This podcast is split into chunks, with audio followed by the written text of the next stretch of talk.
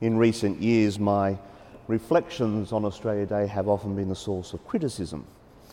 I suspect that 2018 is not going to be any different. As I mentioned at the beginning of our Mass this morning, what we celebrate here today is not a liturgical event of the calendar. You won't find a feast day or a memorial or anything like that in the calendar of the church. What we celebrate here today is a day of prayer, a day that has been set aside by the bishops of our, of our country that we might pray for our country.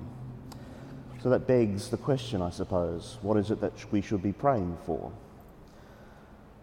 I suspect that what we should be praying for won't be found by wrapping ourselves in a flag. It won't be found by wrapping ourselves in the so called Australian values.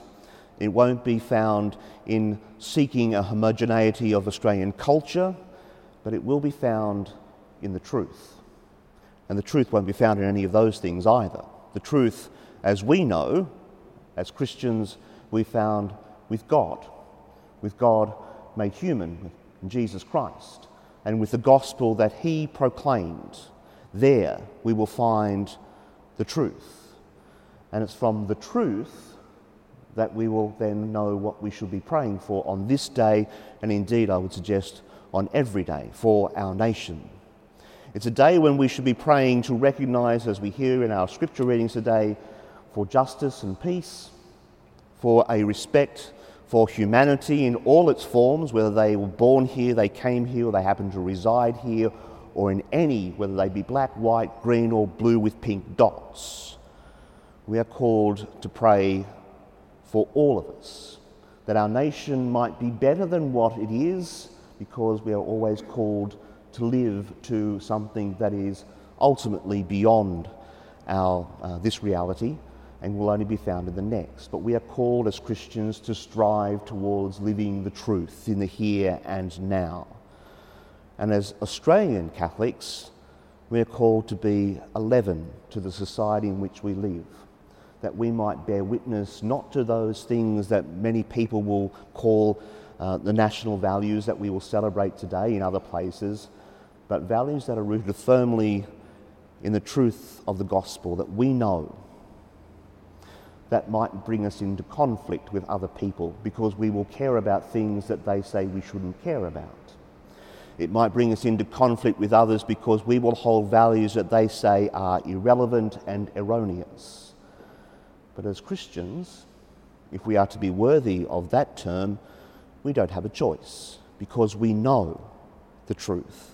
The truth has revealed itself to us in the person of Jesus Christ and the gospel that he proclaimed. And as such, we don't have a choice if we want to be worthy of that name Christian. So, on this Australia Day, as we gather here to pray for our nation, let's do exactly that.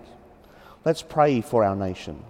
Let's know as well where we came from, our history, the good, the bad, and the very ugly parts of it. That it might inform how we live now and what we hope our nation might become in the future. That's the task of Christians because we always look back so that we can look forward. We look back to know where we've been because it's part of our story, whether we like it or not. And we look forward with hope because we know that there should be something better. And we, as Christians, are called to bear witness to that because it is firmly rooted in this truth. As Australians, as Australian Catholics, as people who know Jesus, we are called to bear witness to that, even if it brings us persecution and calumny and all those other things that will make us happy, whatever that means, but will allow us to live lives of integrity as all of those things, as Christians, as Catholics, and indeed as Australians. So let's pray for our nation.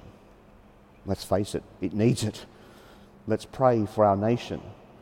Not because we want something different than what we've got, but because we know that it's called to be something better than it currently is. It's called to be very clearly the great south land of the Holy Spirit, where God has a place in this world, as we sang in our opening version of Advanced Australia Fair. Let's pray. Let's pray mightily this day. Let's pray mightily each day that our nation might be what it is called to be by God, not by what some might want it to be, because that is only the way to the dark. And we are called as Christians to live in the light.